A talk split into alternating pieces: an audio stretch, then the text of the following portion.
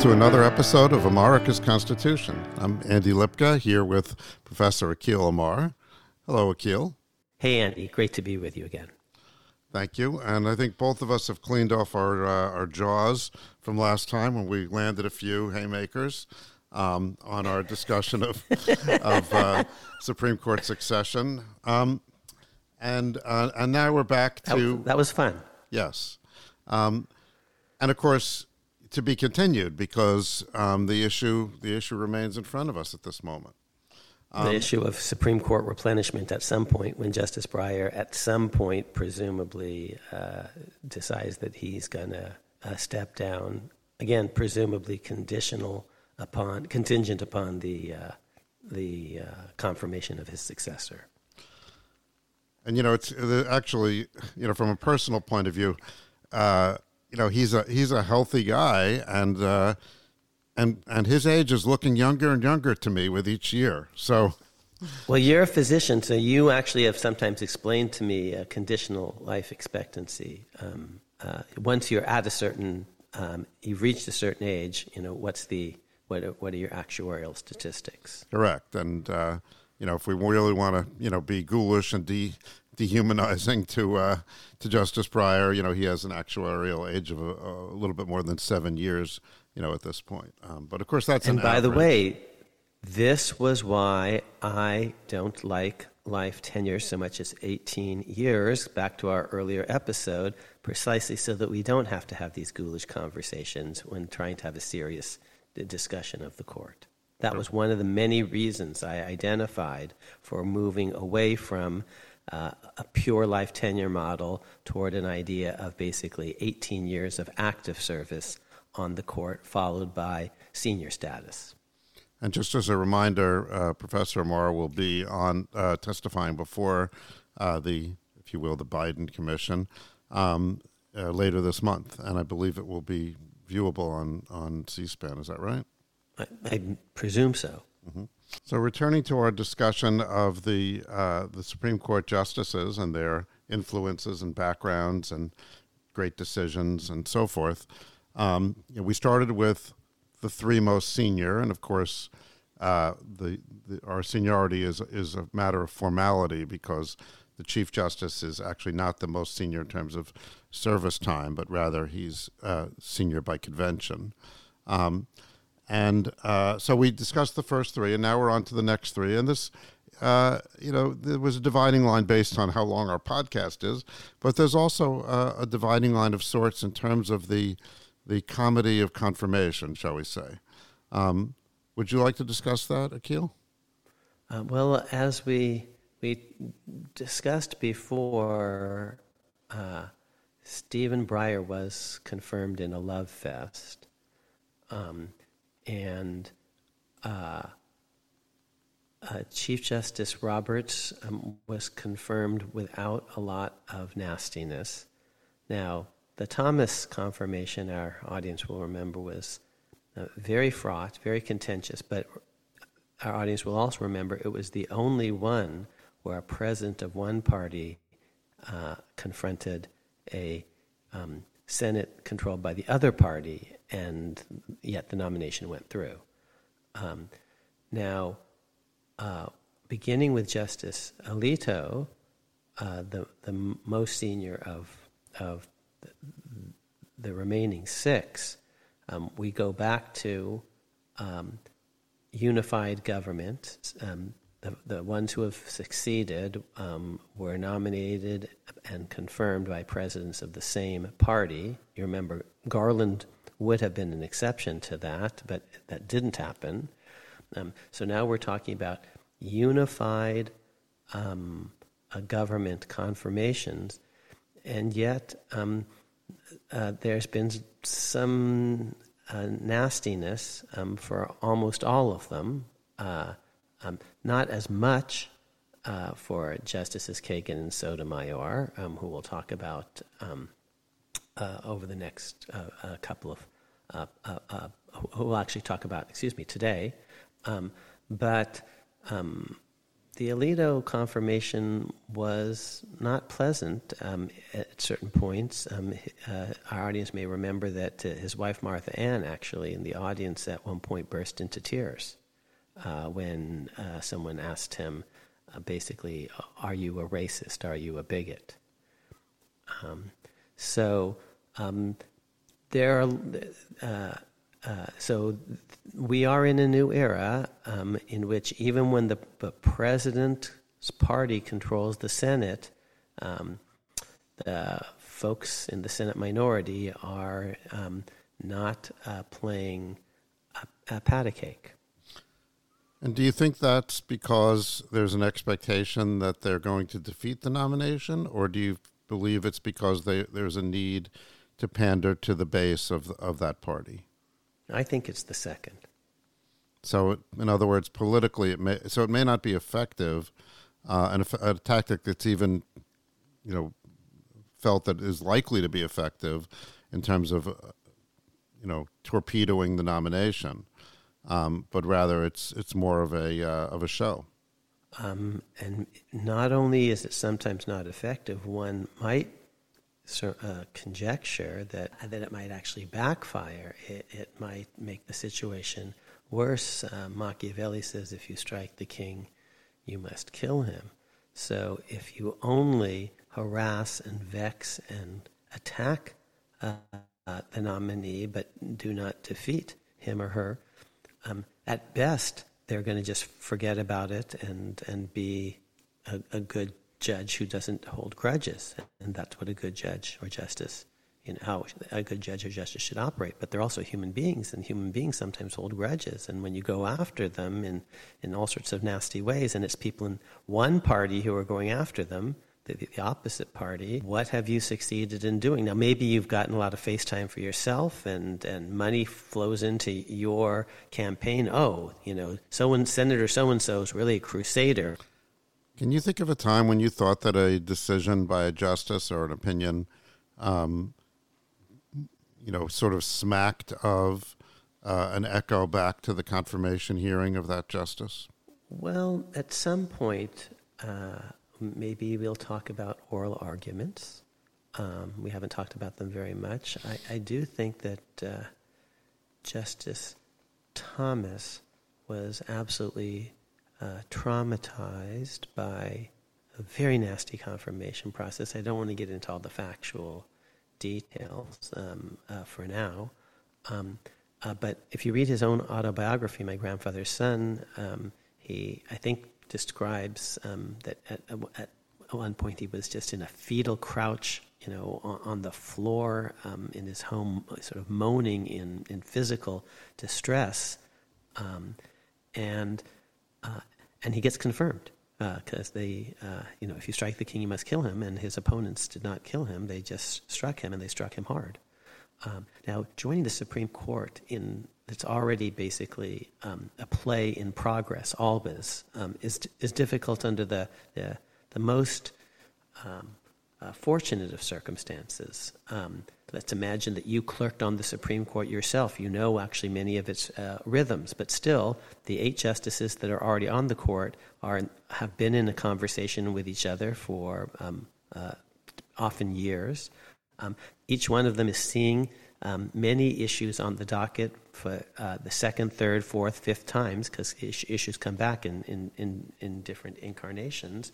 Um, uh, for you, the learning curve is uh, intensely steep, especially if you haven't clerked on the Supreme Court um, as a youngster, as Thomas had not. Um, a lot of cases, um, and the caseload used to be heavier um, uh, uh, when he joined the court. Um, um, you're seeing them all basically for the first time, even if you're a sitting federal court of appeals judge. It looks very different um, when you're Supreme Court justice. You, for example, you you, are um, authorized to overturn previous Supreme Court decisions in a way that you're not as a lower federal court judge. So, wow, it's it's difficult under the the the best of circumstances. Now, you know, I think Thomas was reeling from his confirmation process. And, and I'm not sure you see that in any particular decision, uh, uh, opinion, uh, but I do think um, it's not a total surprise that he just doesn't ask questions at oral argument um, at the beginning, uh, because um, he's um, it's possible he's kind of shell shocked. Um, now, after um, uh, a pattern of his generally not asking questions um, at oral argument emerges, um, he might come to actually see that there's some advantages um, to that. There's, there's some reasons that I'm, I'm not interrupting the lawyers, I'm, I'm, I'm, not interrupting my colleagues, I'm, I'm, I'm just letting people um, um, speak. Now, uh, uh, he has been asking questions of, of, late in the Zoom world, um, which has a different architecture of, of Q and A at oral argument, um, uh, where each justice actually is given a few minutes to ask questions in sequence, and so he's not interrupting um, any lawyer, he's not interrupting um, any colleague. Um, we'll see if, um, when we go back to live oral arguments, he he uh, starts. Uh, asking more questions from the bench than he than he did before. But but um, I, and I'm not the first one to, to, to speculate on, on that. Um, uh, uh, uh, but I, I, do think it's not preposterous to think that uh, that at least at the beginning, his disinclination to ask questions at oral argument was connected to some extent um, with um, a very rough confirmation process. Of course, you didn't really answer my question, but that's okay because I was asking whether it influenced an opinion. Um, yes, yes, and I and I could see where that would be stick, you know, ticklish for you to basically. It's almost would almost constitute accusing the justice of not being objective. Essentially, is what I, what I'm asking you in that case. Well, they're um, human but we beings. are talking about they're, one's they're life influence. Yeah, we're talking and we're talking about one's life yeah. experience influencing. Um, which is, uh, as, as you say, they're human beings, and it would be unrealistic to think that it would have no effect. Um, okay. Well, let's. When we talk about Justice Alito, I, I will talk about a general pattern that's true of Justice Alito, um, and people can draw their own conclusions about um, the sources of that pattern. Well, let's talk about him because he's next in line, isn't he, in terms of seniority? Um, and let me reiterate that for many of the justices, I, um, not all, uh, but many, I do consider uh, them to be uh, genuine friends, um, people that um, that I enjoy sharing meals with and, and talking to, and and and I respect them all. None is perfect. I do respect them all, especially because I've spent time in Washington D.C. and among the three branches of government, I think the court is the least dysfunctional. Um, the most earnest and honest. Um, I said some of this in a, a, a, testimony that I gave actually in a confirmation hearing a, a couple of years ago, a few years ago. Um, and here's um, here are some of the things that I mean that um, they do their own work. Um, they don't spend their time, um, they, they read the briefs carefully. They uh, are very involved in, in things that appear under their names. They're, um, if not writing every word of every opinion, they're editing it closely and, and monitoring it um, with extreme care. They are not accepting campaign contributions and they're not tweeting snark and they're not pandering to the base and they're not elbowing their way um, uh, forward to the, te- the television cameras.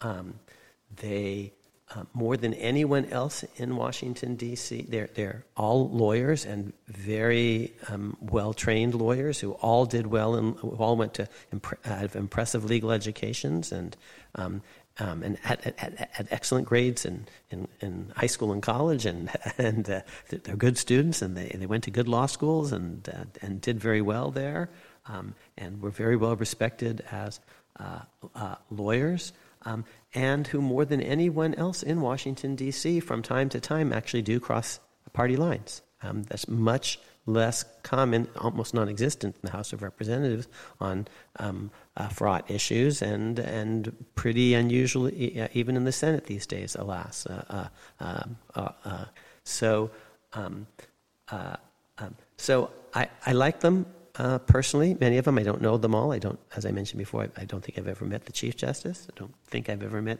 uh, Justice Gorsuch. So I like them personally. In, in, the main, I actually think they're good and decent people, um, and uh, and I respect them professionally. Um, and I'll try to say at least one nice thing about each of them. Um, uh, uh, what, uh, talk about an opinion or an idea uh, that um, uh, shows them in, in, a very attractive light, and then I'll say at least one critical thing about each. So, Justice Alito, let's start with what I consider his best opinion.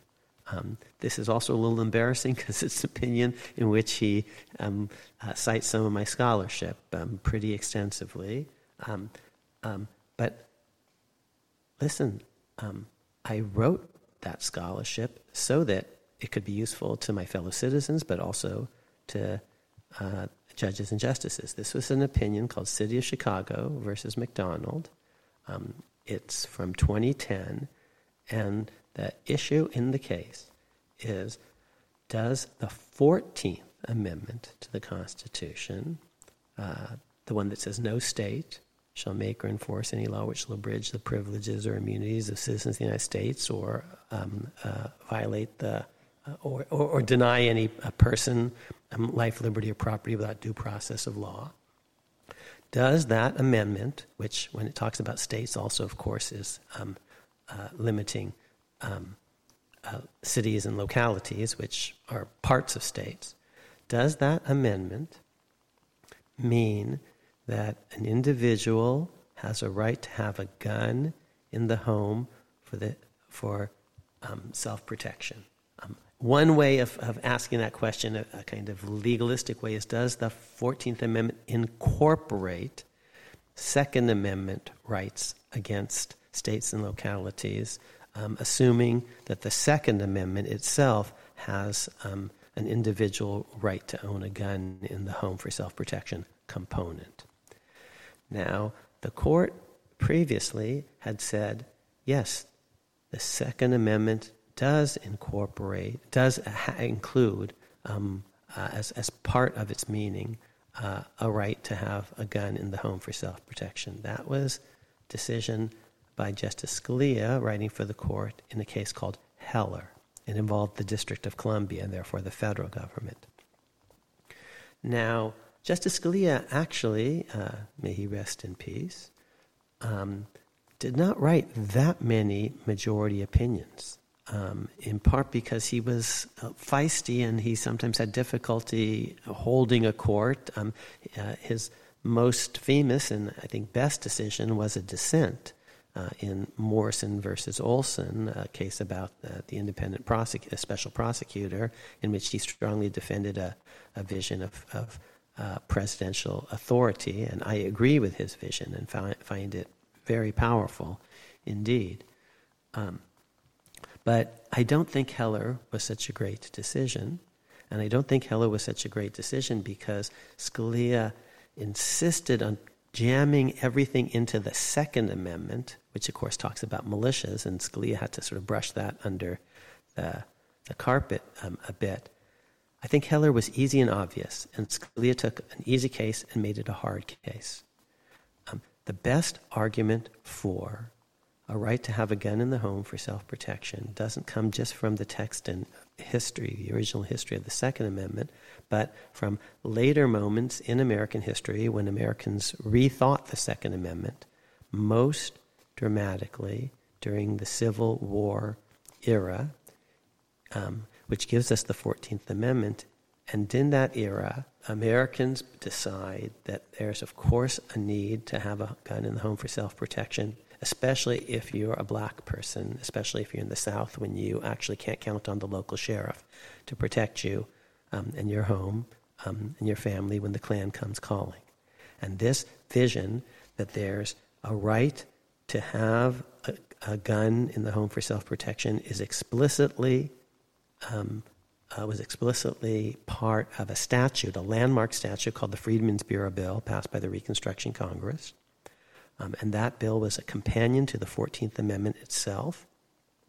And the 14th Amendment itself was understood as um, glossing and reinterpreting and making applicable against states in general the Bill of Rights, including the Second Amendment, in the process of making the Second Amendment applicable against states. The, maybe the meaning of the Second Amendment changed because there's a new amendment coming along, the 14th, that modified the Second. And Scalia said none of that really because he actually hadn't done his homework. Um, he, he, was, he, he, claimed to be an originalist, but he, he didn't spend lots of his time actually reading scholarship and reading history. It wasn't truly his love. He loved words. It was a wordsmith, and he had fun with words. Um, and he made all these grammatical moves about how the reference to militia was actually in the prefatory clause and it wasn't in the operative clause. But you might think actually that when an amendment tells you its purpose, that's kind of relevant to, to its meaning. But Scalia didn't want to play that game, so he, he played a, a word parsing game.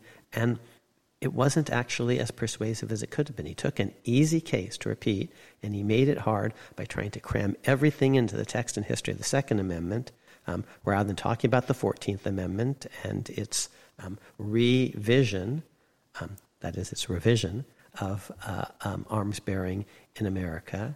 Um, he, uh, he could have even said, forget the Second Amendment, forget you know, in general, the, the specific history of the 14th Amendment, guns are to, in homes are part of the American tradition. They're part of American culture today. Uh, they're protected in virtually every state constitution, and they are. Um, and so, just as there's a right to privacy in the home, whether or not that, that word explicitly appears in the original Bill of Rights or the 14th Amendment for that matter, it's part of American culture, privacy in the home. Um, see Griswold versus Connecticut, the right of marital privacy in the home. Um, um, so there's a, a, right to have guns in the home. Um, the, the, the, joke that I sometimes um, have, have made is that conservative uh, liberals believe there's a right to have sex in the home. Conservatives believe there's a right to have guns in the home. I say this is America. Give them both what they want. You know, personally, I prefer sex, but you know, whatever floats your boat. Um, and that's my little joke line. Um, and people remember it. Um, and Scalia could have, again, invoked unenumerated rights in the American tradition, but he didn't. He could have invoked the 14th Amendment's history and the Freedmen's Bureau Act, and he didn't. Um, and that's why Heller was not a great opinion.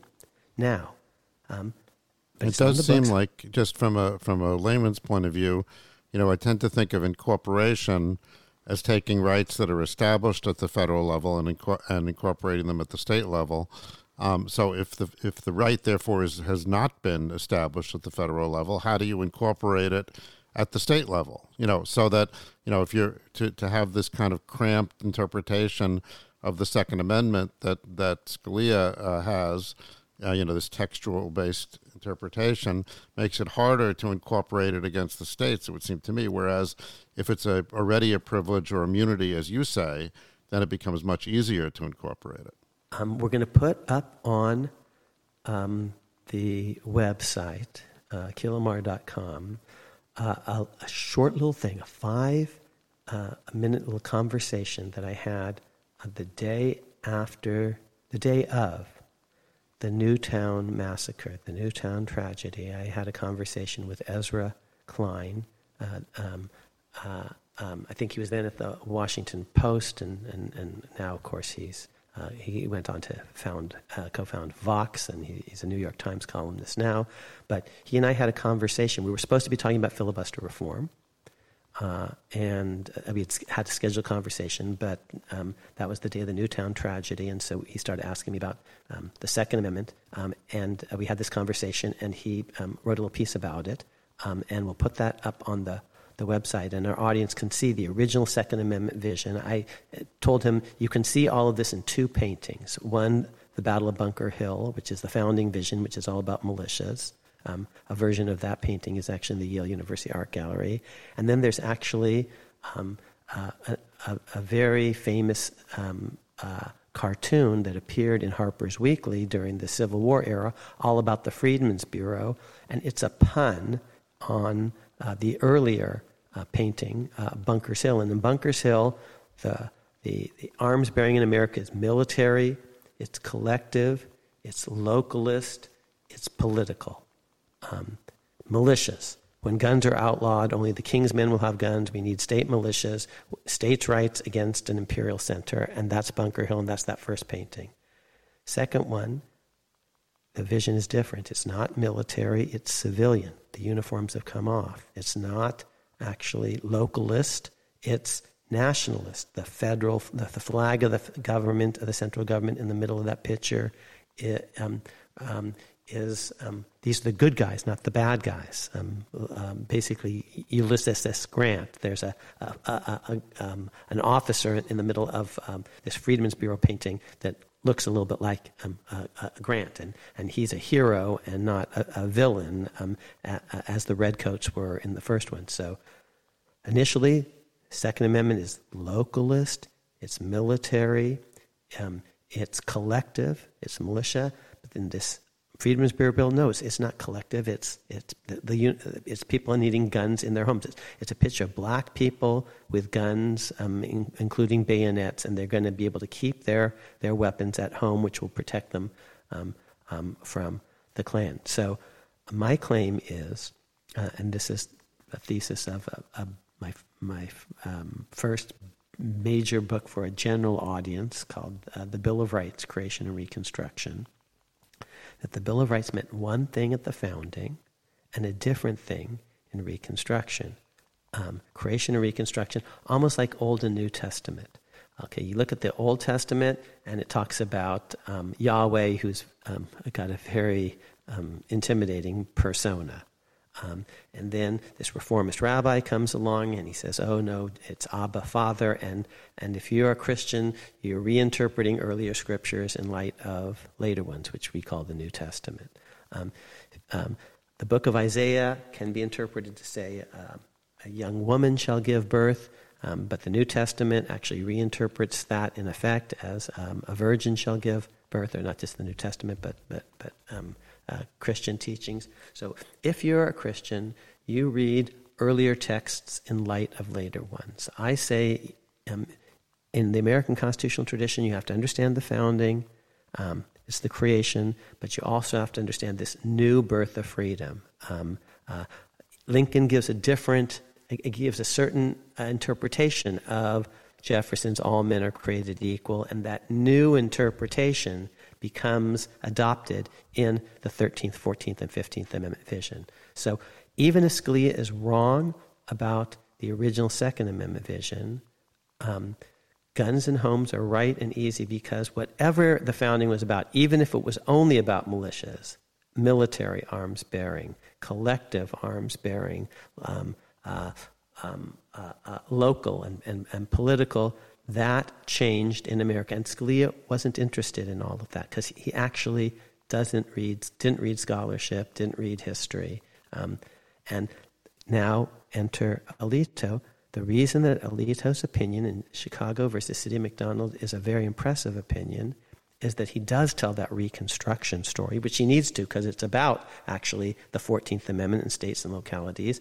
And he, he reads scholarship, including my own, and he cites it. And that's what a good judge or justice should do. Um, and I think he makes a very persuasive case um, in that opinion. Now, well, let me tell you one other thing now um, that um, I'm not particularly personally a gun guy. I've never owned a, I don't own a gun. I've never owned a gun. They scare me. Um, uh, the last time I had a gun in my hand was probably 40 years ago, once at a firing range when I was just um, being taught some things uh, for a merit badge in the Boy Scouts. Um, and uh, and just as I said in our earlier episode, uh, that I personally am pro choice, um, but I'm critical of um, what the court said in Roe versus Wade and what Breyer said later on in um, Stenberg versus Carhart. I personally am not a gun guy, um, but I think the Constitution does um, give you a right to have a gun in your home for self protection. Um, uh, uh, but you don't have to have one. It doesn't require you to have one. And uh, and when I don't have a gun, I'm not a gun guy. Well, for my for my part, not only am I not a gun guy, but I would actually go further, which is that I am made very uncomfortable um, being around a gun. So, in other words, I, I, I, my safety I feel is compromised when I am in the presence of someone who has a gun. But I'm sure you've been in many homes and you haven't, you know, rudely asked them, is there a gun in this home? You've been invited to people's homes and there are guns in those homes and they're allowed to have guns in their homes. And uh, uh, um, uh, this is America. Um, and so Alito's best opinion, in my view, is City of Chicago versus McDonald. Again, I conceded it's a little awkward because he, he cites me on multiple occasions, but but but I but I think he gets it right, and he's paying attention to scholarship. And by the way, Scalia didn't do that, truthfully, in Heller um, uh, to the same extent. Now, um, uh, so uh, that's my favorite Alito uh, opinion, and I've never asked him uh, whether he himself is a gun person. Um, so, um, which a certain kind of legal realist would ask. Oh, he only uh, believes this because he's a gun person. Well, then why do I believe in it? Because I'm not a gun guy. Um, I just think it's it's uh, it follows from my understanding of um, the relevant materials, uh, legal materials. Okay. Um, now, um, what do I think uh, to be you know, is the most critical thing I would say about Justice Alito? And maybe this goes back to the confirmation process. I don't know. I would say Justice Alito has been, uh, I'll, say, I'll say two critical things. Um, the general pattern of his um, opinion have um, been pretty consistently politically conservative in the cases that are politically charged. Some of them just aren't. Um, or put differently, he's the justice who's the least likely of all of them thus far to cross the political aisle um, in a high profile, politically charged case where it matters.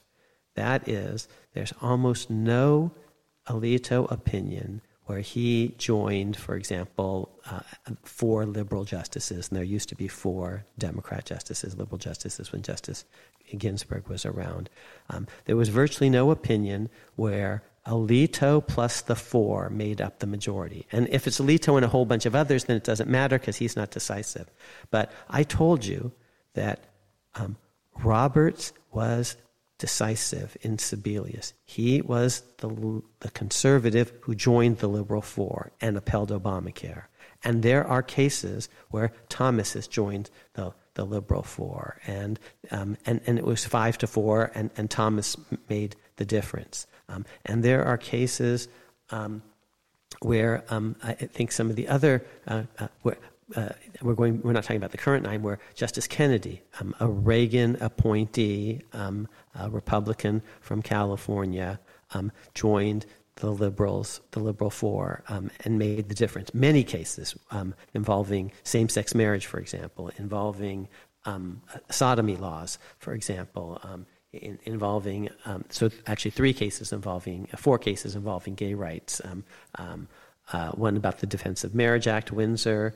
Um, I already mentioned Obergefell, the same-sex marriage case, a case called um, uh, um, tech, uh, a, a, case involving so- sodomy laws in Texas, Lawrence versus Texas, and an earlier case involving an anti-gay ordinance in Colorado, uh, Romer v. Evans. So four cases where Kennedy is joining the liberals. He joined the liberals to uphold affirmative action um, in te- uh, Texas. So, so I can identify um, major cases where other conservatives have, in politically charged cases, joined the liberals to make a five justice majority on an important issue.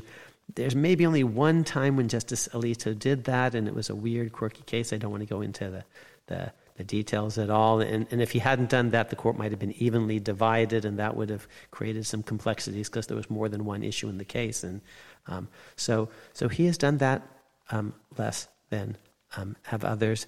From that point of view, you could say he is a legal realist of a certain sort. He thinks that law is kind of politics in various ways, or at least that's what his voting pattern seems to be. And if he is that sort of justice, I want to say, oh, I know where he learned that. He learned that at Yale Law School. Um, because I'm not a hard boiled legal realist in this um, crude sense, but a lot of uh, professors um, were at Yale Law School, and, and he's a legal realist, arguably, of the right. Interestingly, Justice Sotomayor um, is a, a, legal realist of the left. We're going to talk about her next. Um, and, and, she very rarely, in politically charged cases, um, joins the conservatives to, as the decisive um, um, fifth vote.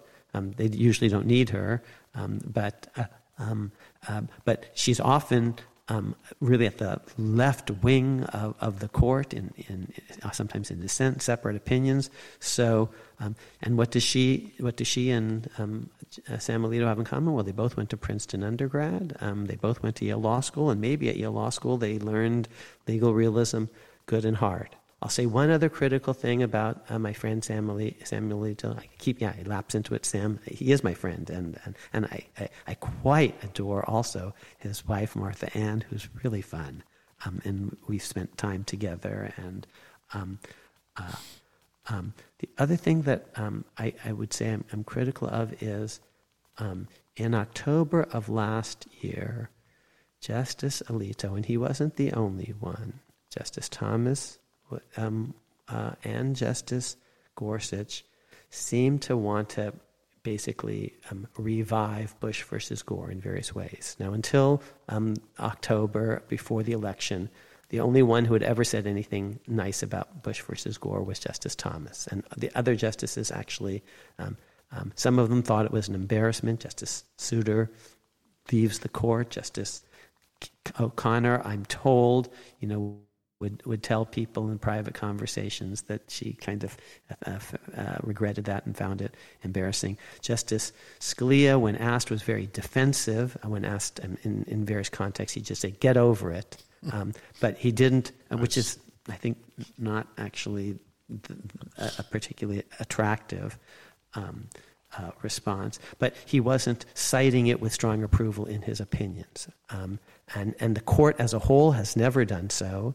Justice Thomas, I think, had cited it with approval um, prior to, to last year, but Alito and uh, Gorsuch started doing the same thing.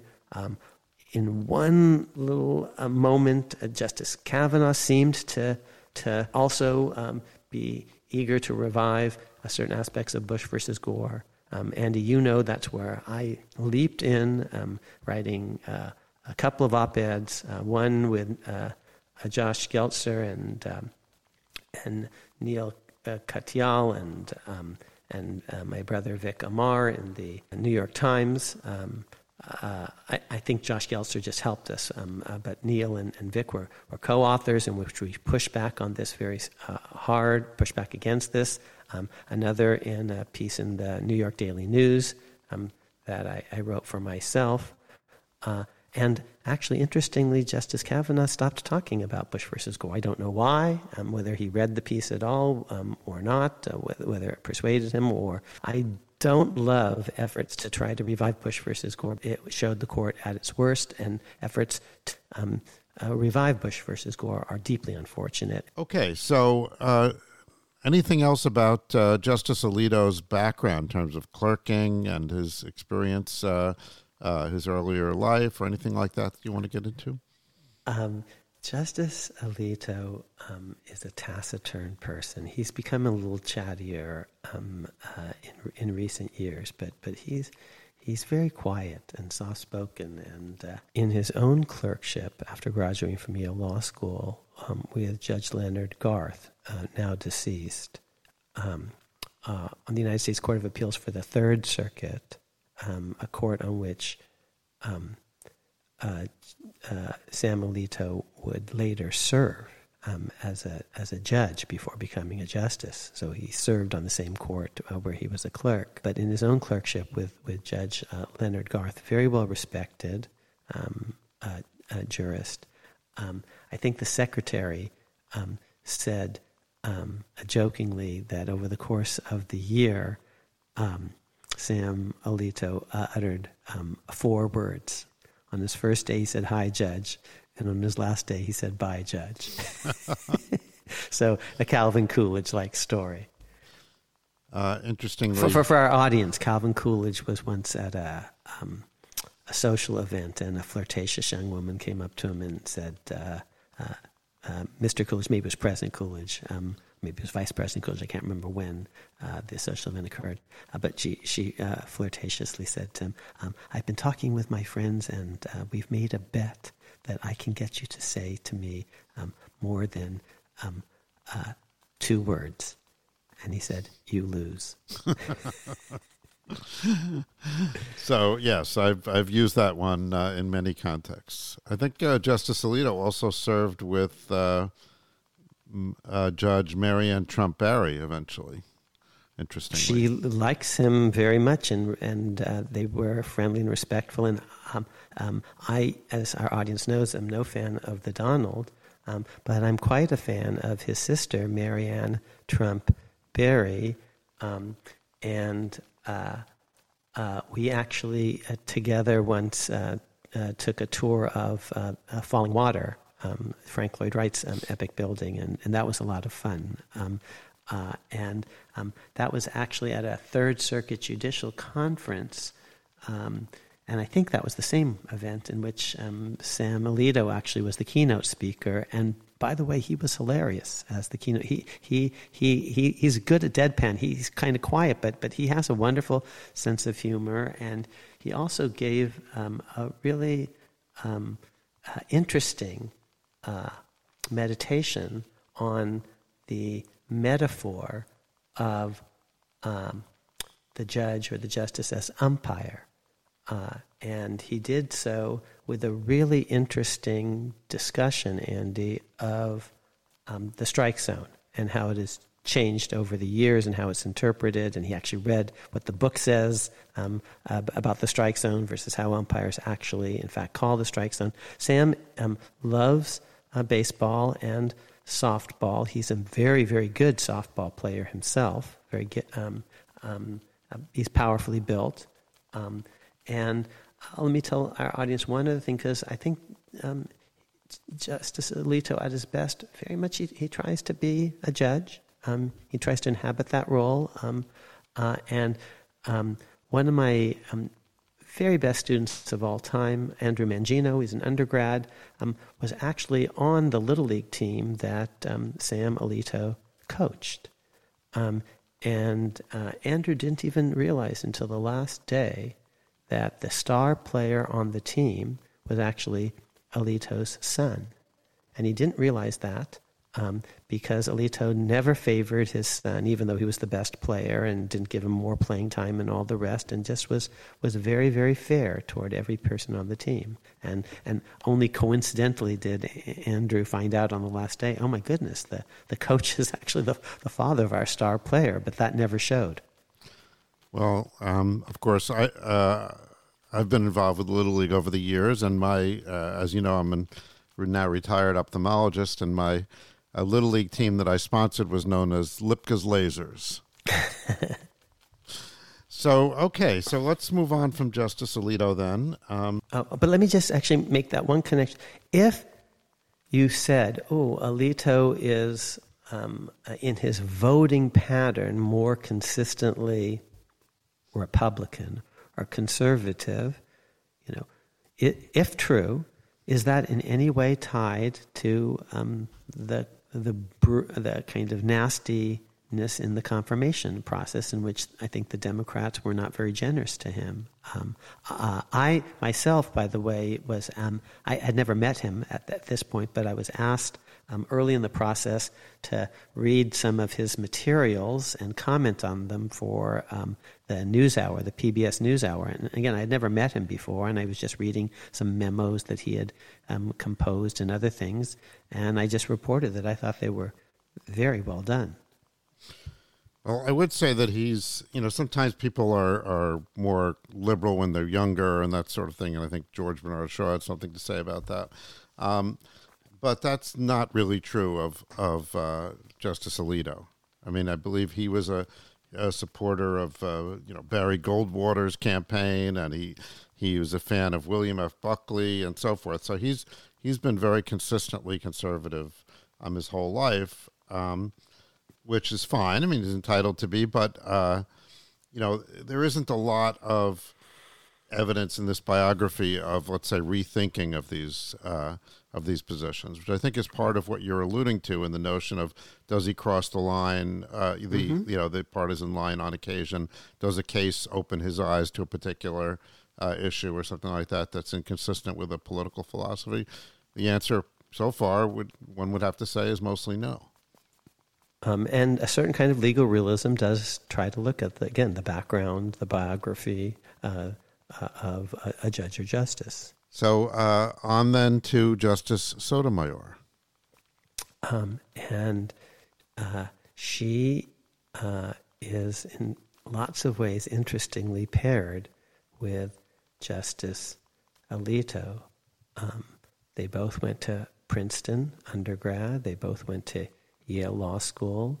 Uh, they both um, served as uh, judges on lower federal courts for um, many years. She um, first on the bench and then on the Court of Appeals. Um, he um, uh, in in New York, the Second Circuit. He on uh, the Court of Appeals, basically in New Jersey, on on the on the Third Circuit, um, and uh, like Sam Alito, uh, Sonia Sotomayor um, is someone that I personally really like a lot. Um, we first met um, out uh, at a, uh, an event in Malibu at Pepperdine to train um, future. Uh, it was a weekend event training um, would-be law clerks, and and she was one of the um, guest speakers, and, and so was I. And we spent really two days um, um, talking to each other, um, having meals together, socializing just a bit um, uh, uh, between the, the seminar events. Uh, and by the end of that uh, weekend, I really felt as if she was one of my best friends from high school or something um, you know, and, and uh, she because she she has such a just she, uh, just a, a, warm and giving personality. So um, I, I, quite adore her. Um, later, she came to an event at Yale Law School. It was a reunion event. Um, there was um, a huge lunch in uh, at Yale. Uh, used to be known as Student Commons. It's a, a grand building, and there are hundreds of, of, of people in attendance. Uh, she arrived a bit late, um, and so everyone was basically seated. And it was really striking to me. She knew lots of people. This was her reunion class, and she sat next to me. So, and, and, and I, you know, I thought I was very honored. That was very nice. And why did she do that? Because my kids were with me, and she wanted to actually sit with the kids and talk to the kids because she's just she's a, a, warm, lovely human being. And they had brought little, actually, hoping that they would meet her, little photographs um, of her that we had printed out before. And she not only signed them, but she warmly inscribed them with a little bit of you know lessons for life. Um, um, she took pictures with them, um, and she, she, she's just a, a, a really um, generous, giving, um, kind, a human being whose maybe most important contribution on the bench may very well be justice as role model. Uh, she comes from um, a, a, rather disadvantaged background, not a lot of wealth. Um, and much of the, the, the um, um, basically to some extent sort of you know raised by her, her mom to an important um, degree, um, a scholarship kid at, at, Princeton and then uh, Yale Law School who um, uh, works very hard and uh, does not forget where she came from. I think actually her grandmother was uh, was a powerful influence uh, in her upbringing, uh, perhaps even more so than her mother. Also, she's and, a type and, one and, diabetic, so she's been you know uh, has spent much of her her life uh, with uh, you know medical issues. And if um, I had forgotten the grandmother element. I actually have a copy of her book, My Beloved World, but I actually haven't, which is autobiographical. I haven't read it. Look, if, if she's in some ways like Alito, Princeton, Yale Law School, she's in other ways very much like Clarence Thomas. You see, he writes a book, My Grandfather's Son, who um, grows up as an, an, as an outsider, he black, she brown, he south, she north. And they both have an extraordinary capacity for um, generosity and, and, and friendship. And, and both have, uh, I've seen personally have done. Uh, acts of extraordinary kindness, especially to youngsters, and spend a lot of their time trying to inspire uh, youngsters. So um, uh, in fact, one of the things that most endeared her to me, um, since you mentioned uh, diabetes, and this is we're doing legal realism of a certain sort. We're trying to talk about these as, as folks as human beings. So we're sitting together outside on a picnic table in, in um, uh, uh, on the Pepperdine campus at Malibu, and we're having lunch, and and she just you know she she doesn't say um, I have to you know um, uh, uh, she doesn't walk away or something. She just pulls out her um, uh, insulin kit um, and gives herself, uh, you know, an injection. Just because, like, we have no secrets. You know, I trust you. We're, you know, we're just human beings, and and um, and it was just so um, unaffected. It was just so honest and genuine. I thought, wow.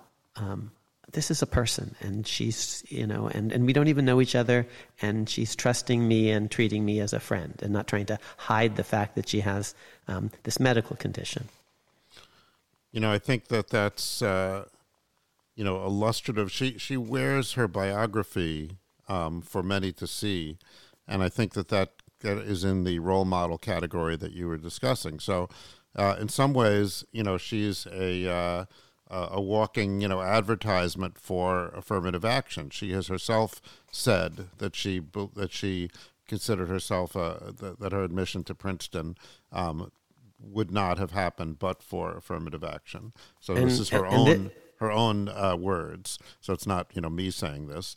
Um, and and and Andy, this isn't pre-rehearsed, but my, the, one of the cases that I'm going to the, uh, the uh, cases I'm going to talk about, one of the, the, the three, um, well, I do think she actually went too far, truthfully, um, was an affirmative action case where I think she just um, uh, went uh, um, further than I uh, would be comfortable going on the law of affirmative action, a, a, a case called Schuette. Um, uh, out of, out of um, uh, Michigan. So, isn't it interesting? And again, we haven't pre-rehearsed this that, that, that you would say that because um, uh, uh, um, that is, I think, an important part of her own self-understanding um, and identity. And one of the things, so w- when she actually gave herself an injection, I said, you know, um, Sonia, so we, you know, we just immediately started, you know, um, I wasn't professor and she wasn't judge. That she, um, we were just uh, friends, um, Sonia and. Um, I said, you know, since you're kind of so open about it, I want to ask you a question. This is an event to train uh, would-be law clerks. Um, they've already been uh, accepted for clerkships, most of them, and, and uh, they're about to they're going to be starting next year.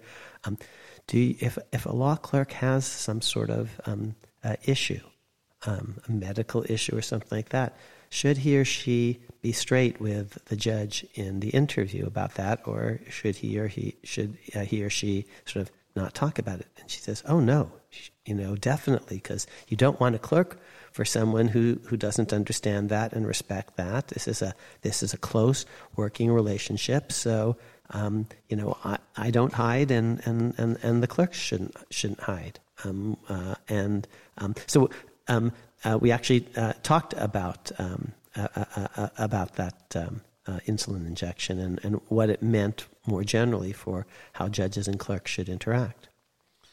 Interesting. I wonder if that's if one could generalize that to employer-employee uh, interactions. Um, you know, beyond that, because one might think that well, you know, if you believe as the as the person applying for the job that it's irrelevant to your performance, but that it might that the, perhaps the the the boss that you might have might not be so open to it um, then why would you want to, you know, ch- decrease your chance of getting the job when you don't have to? Mm-hmm. And of course, a clerkship isn't just a job; it's it's um, an intimate relationship of sorts. It's uh, one judge or justice with two or three or four apprentices. Four at the Supreme Court at most, two or three um, at an appellate level, one or two at a district level. Okay, so um, now on to her uh, her jurisprudence. Um, how what would you say her career on the court has been like?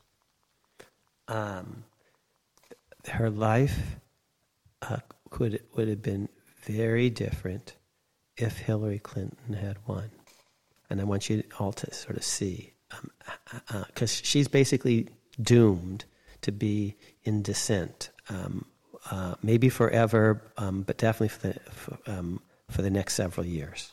Um, uh, um, and it connects to some of the things we talked about uh, uh, about uh, Justice Breyer and possible retirement and just counting the numbers on the court, especially because um, she is very much um, a liberal, a crusading liberal as a jurist, and it's a conservative court with six Republicans. Now, um, imagine that Hillary Clinton had won in 2016, which every almost everyone thought would happen. Um, uh, remember, we have to avoid hindsight bias. So, so the reason the Democrats didn't fight fiercely for Garland is they thought he was going to get confirmed in any event because, you know, um, even if um, uh, the, the, uh, it didn't happen under Obama's watch, it would happen immediately thereafter under Secretary, uh, um, now President in this alternative universe, um, uh, Clinton's watch, Hillary Clinton's watch. Okay, if that had happened, well, then you have on the Supreme Court for the first time since 1970, you know, um, uh, uh, a Democratic majority on the Supreme Court. Um, uh, you would have had most senior Ruth Bader Ginsburg, she was still alive, and then Stephen Breyer, and then Sonia Sotomayor, and then Kagan, and in this alternative universe, the newly appointed Merrick Garland. Five. Now, and Hillary Clinton's president, what's going to happen next now that Hillary Clinton is president in this alternative universe to the, the court membership? Well, it's go, it, it's interesting to see who might retire. I mean, Anthony Right. Kennedy retired next, but would he yeah. have retired? In fact, Yeah, Ruth Bader Ginsburg is going to retire. Yes. She was waiting to be replaced by the first woman president. That's what she was waiting for, and now it's happened. So she, of course, retires. Okay, and and Breyer, you know, maybe happily retires too. You know, Well, that one I don't buy because of, because if that, if you say that, then why hasn't he retired now? Well, I, I think he does. Okay, so let's just uh, just give me that just for this. We don't want to go back. we, we've had that fight. Okay, so so but if um, Ginsburg retires soon enough, and Breyer eventually retires, you know, at some point on the watch of a Democrat. Okay, he's not going to wait for you know risk um, having a Republican replace him. So at some point he retires. Okay, now who's the senior justice among the um, the, the, the Democratic Five? uh, Stephen Breyer. No, well, no, well, he's if, he's, retired. if he's retired, Yeah, Ginsburg steps yeah, down. now it's Breyer Sonia steps down. Yes, she's the de facto Chief Justice of the United States, the first woman Chief Justice. Why do I say that? Because if she's got the five, um, um, she gets to assign the opinions, which is the main perk of the Chief Justice, other than the ceremonial stuff. Yes, she's not going to preside at a presidential impeachment, and she's not going to sit in the center chair um, and and do all the other ceremonial stuff. Administer the oath of office. Well, actually, that doesn't have to be the chief. It could be anyone you like. But yes, by tradition. Okay. But the key power to decide who basically writes for the coalition, that would be Sonia Sotomayor in this alternative universe. She becomes Chief Justice um, de facto. Um, that's a very different world, isn't it? And oh, she could almost taste it. Um, I never talked to her about this. I'm just a political scientist, you know, court watcher, analyzing the thing. That's what was almost in the cards. And and who was going to be the playmaking guard, doing a lot of the, the you know, uh, putting together the opinions? I think that was going to be Elena Kagan that we're going to talk about next. She would um, basically um, the Earl Warren, I'm mean, the um, the the William Brennan, you know, of um, this new uh, liberal court. Sonia Sotomayor, in effect, would be the Earl Warren, um, and uh, and Elena Kagan would be the the William Brennan, um, and it didn't happen. Okay, uh, so um, the uh, most impressive things about Justice Sotomayor um, are as follows, and I've already talked a little about, about one. One, I think she's an extraordinary goodwill ambassador and role model and inspiration for millions of youngsters, uh, especially uh, girls, um, maybe especially um, uh, girls of color. Um, um, I, I know my own daughter, Cara, who got a chance to take a picture with Justice Sotomayor, you know, has that hanging up in um, her bedroom with a warm inscription about always doing your best. She didn't just say, you know, just sign it. She she actually had a, a, a an inspirational message. As Justice Thomas has done, actually, truthfully, for you know my son. Um, these, they're, look, our audience doesn't know these people. They may just see them, you know, in a certain context. They're impressive human beings. Um, and, and smart people and honorable and decent people in, in, in, the main. And I say that even though I, you know, each one I disagree with on important issues, you know, even my, my old boss, Steve Breyer. Um, so that's probably been her most important contribution just as a, a role model and inspiration um, for um, what anyone born in America can, can aspire to. Um, and that is important because the court isn't just about cranking out opinions. Um, there is a symbolic function to it, as is true for the presidency, um, for example. Now, in terms of her judicial contribution, remember she's in the minority, so she has many fewer chances to write for the court, and especially, you know, to write for five liberal justices, because there ain't five liberal justices, and there have never been, you know, since she joined the court. Um, I would say her biggest moment comes at something that no one else would ever have noticed, but I did. It was in the oral argument in Sebelius, where I think it was on the, maybe it was the second day of oral argument. It was clear that she understood the tax argument, um, and that the mandate basically was enforceable through the tax code. So when um, uh, John Roberts said, or else what? Suppose you don't do the mandate. She picked up on that very impressively. She, she learned some good tax law as a, in a policy wonk uh, at Yale Law School, and she basically was explaining in Q&A at oral argument that um, if you don't um, procure a, a health care policy, what happens is, in effect, you can't claim the, the tax credit um, or with the tax benefit um, that you would be able to claim if you had um, a, um, a, a, compliant uh, uh, insurance policy, an insurance policy that complied with the, the, the, rules of the law. And she says, in effect, it's no different than, let's say, solar, solar panels.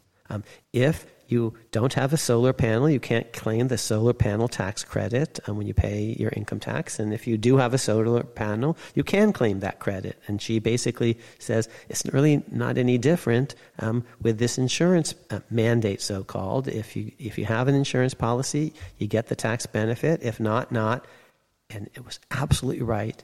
It was brilliant. She saw it and helped, I think, maybe some of the others see it. And so um, the piece that we already posted on the website in connection with um, John Roberts and Sebelius, uh, my slate piece, um, which was written um, right after the oral argument, gives a shout out to Justice Sotomayor because she saw it. And, and she doesn't write in, in that uh, case because you know she's more uh, junior. She doesn't get the assignment even in dissent. Justice Ginsburg basically writes the dissent and um, saying we should go even further. And and there's another dissent on the right from the conservative justices, and in the middle there's um, John Roberts saying, well, the mandate's okay as a tax rule, but um, but some other things go too far, and um, so I'm not. I don't even think she writes in, in at all. But wow, she was important, you know, maybe the nail that you know that saved the kingdom, but for Sonia Sotomayor seeing that that day, and she's she's good at oral argument. She's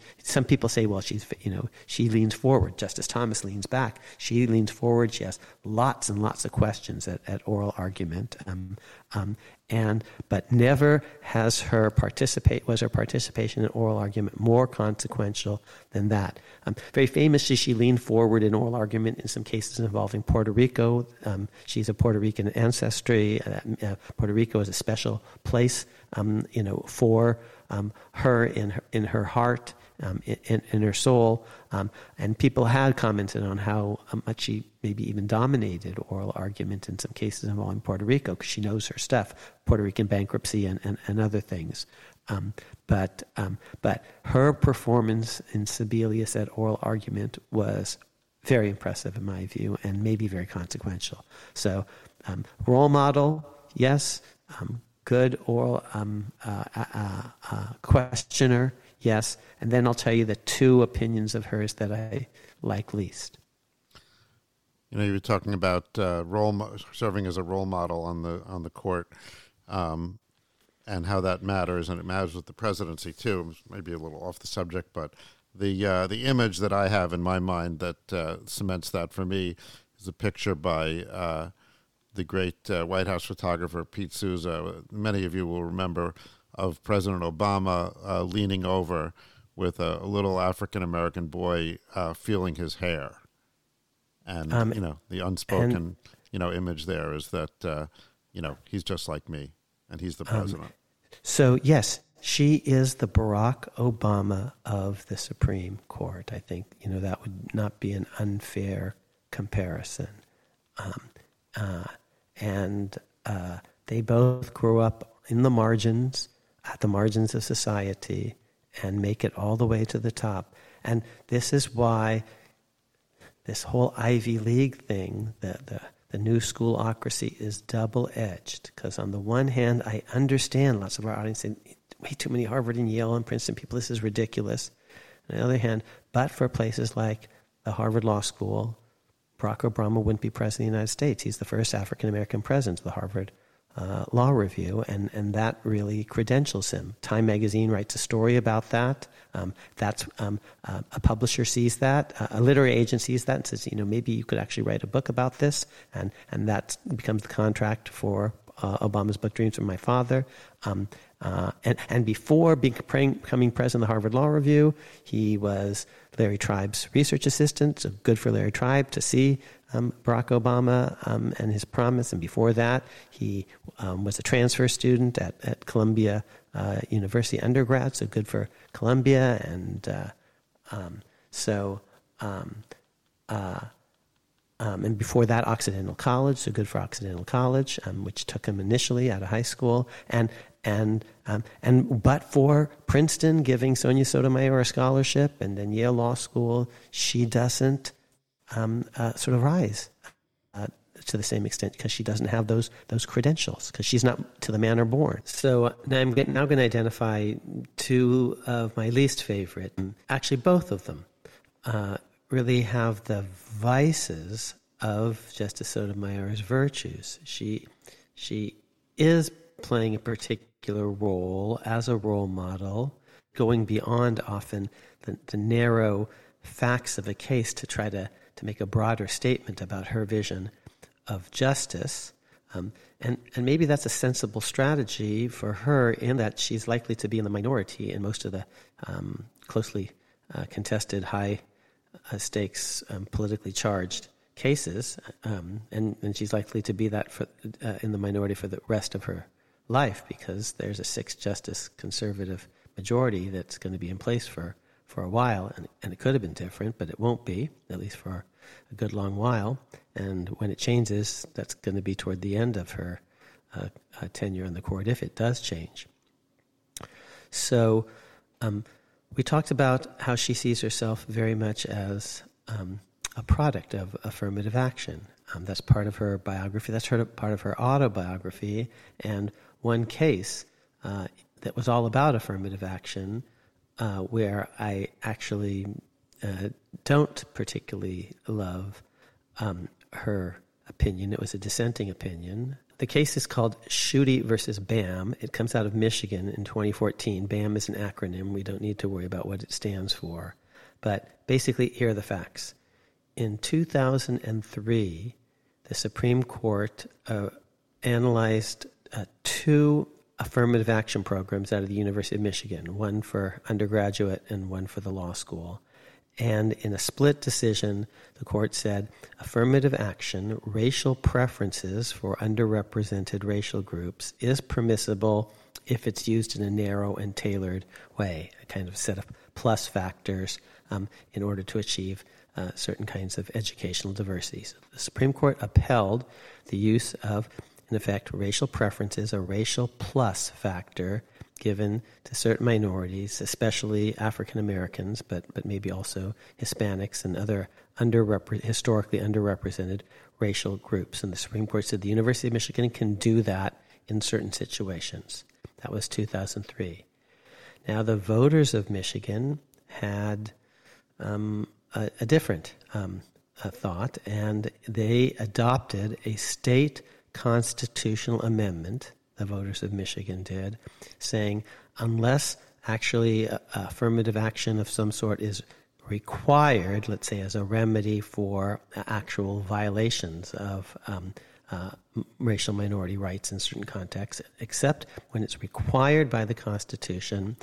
Um, uh, basically, we forbid um, this kind of racial preference in Michigan. You mean um, required by the federal Constitution, correct? Or do you mean um, required by the Michigan yes, State Constitution? Yes, yes. No, because this was actually an amendment to the Michigan Constitution. Right. So, um, except in situations where, in, in effect, um, it, it's required by some court order or something like that um, to conform with um, federal constitutional mandates, we don't want to have racial preferences in Michigan uh, above and beyond what's absolutely required. And um, the Supreme Court by a six to two vote, said that's fine. Um, Justice Kagan didn't participate in the case. Um, Justice Breyer, uh, a liberal, said that's up to the people of Michigan to decide. Um, but Justice Sotomayor, in a, a scathing dissent, uh, a very um, uh, energetic uh, dissent, um, passionately defending affirmative action, uh, basically said that this was unconstitutional for the voters of Michigan to do that. Now, from a legal point of view, I think that's a real. She was joined by uh, Justice Ruth Bader Ginsburg. I think that's a stretch um, to say that affirmative action is kind of constitutionally required in all sorts of situations. It might be permissible, um, but I, I, don't think actually she uh, that Justice Sotomayor made a a case, a strong, a compelling case to me at least, that the, the text and history of the Reconstruction Amendments uh, demand this kind of um, affirmative action wherever possible. There are a few cases that that are um, that were around, but none of those cases was remotely close, in my view, to the Schuette case. There were three cases, two from the 60s um, and one from 1982, uh, one a case called Reitman versus Mulkey, another one Hunter versus Erickson, and another one out of Seattle.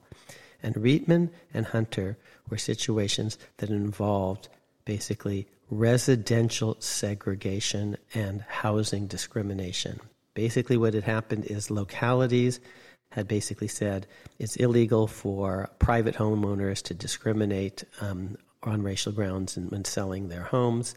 And the people of California passed a kind of a state constitutional amendment preempting all of that. Um, uh, but in those cases, the argument was you're making it harder for people who are actually victims of a certain kind of discrimination, admittedly private discrimination, but victims of a certain kind of discrimination to get redress because now they can't get a local ordinance the way all sorts of other people can get local ordinances on various things. And they can't even get a state statute. They have to, in effect, change the state constitution.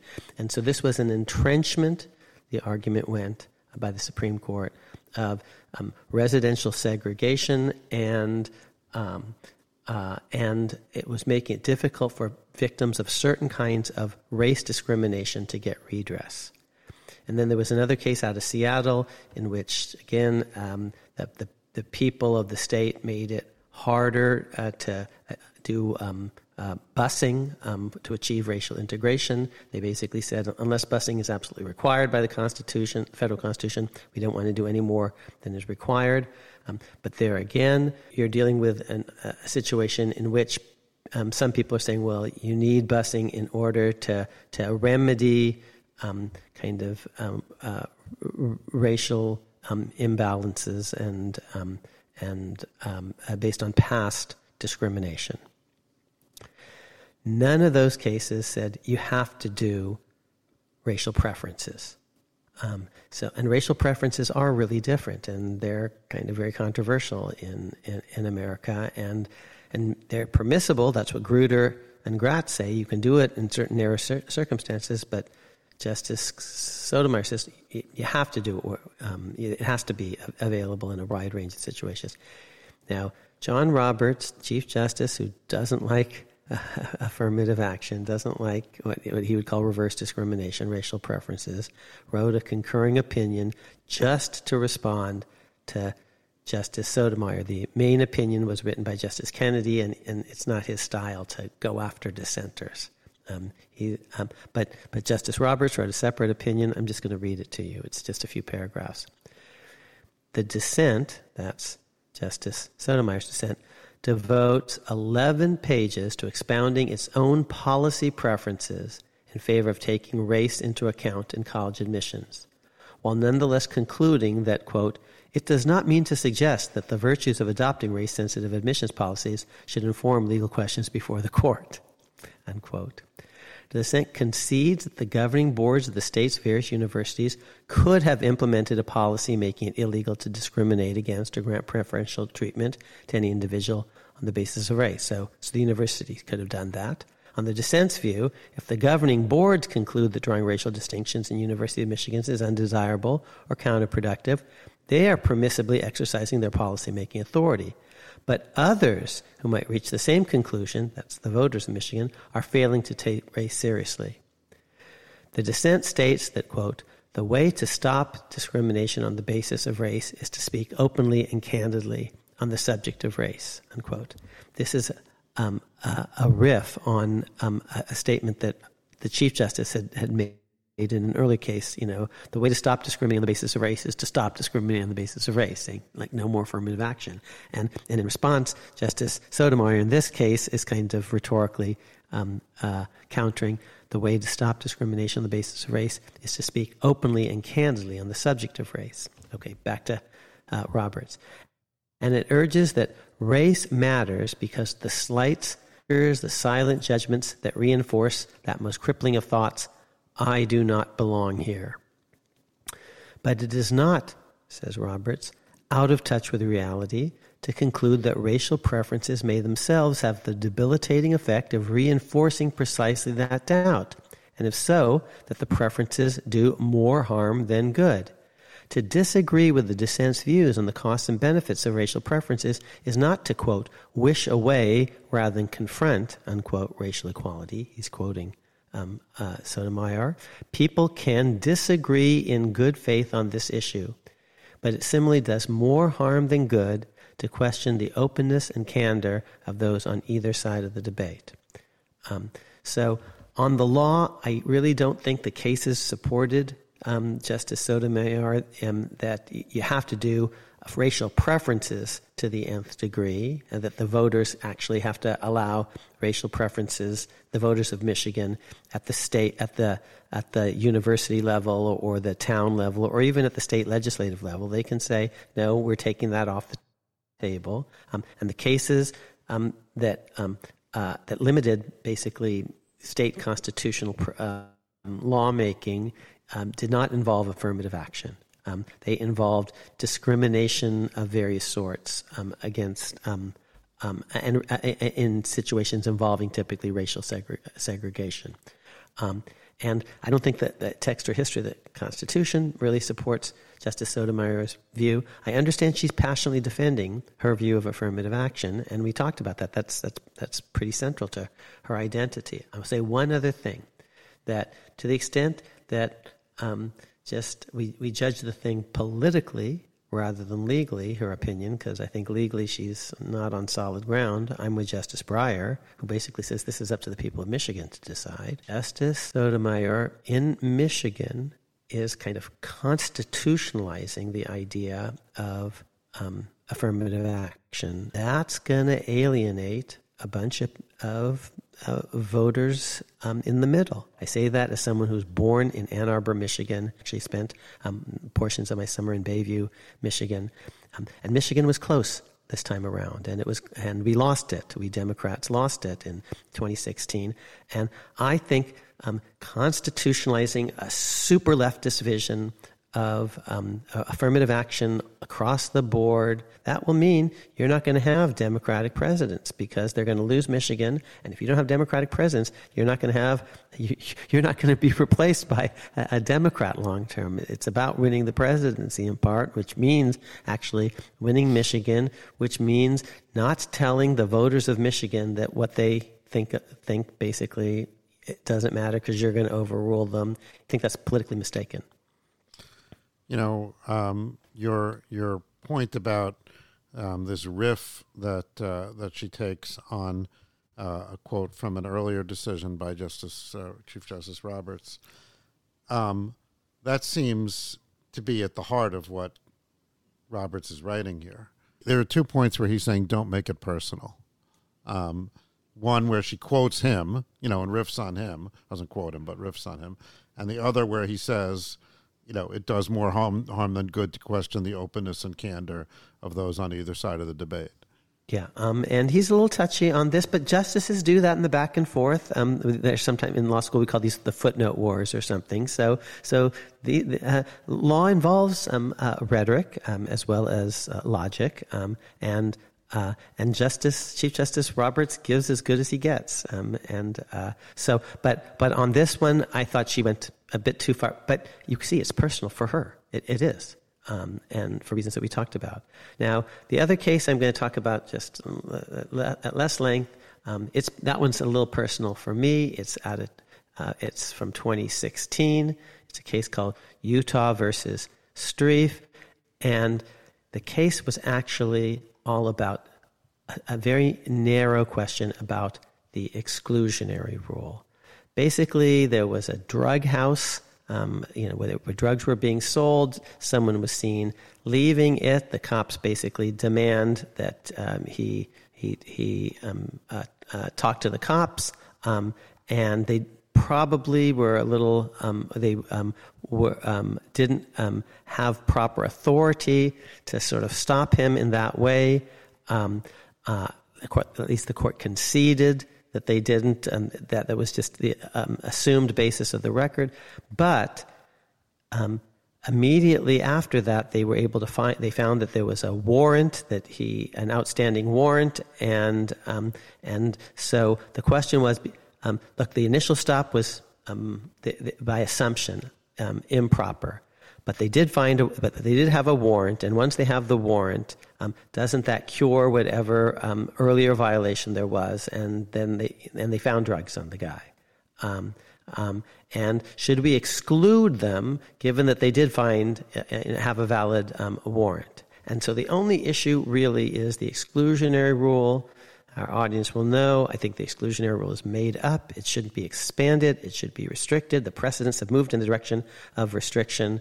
Um, and uh, writing for a court majority, Justice Thomas actually says here, because they did actually, in the end, have a, a warrant, um, we shouldn't um, exclude the evidence.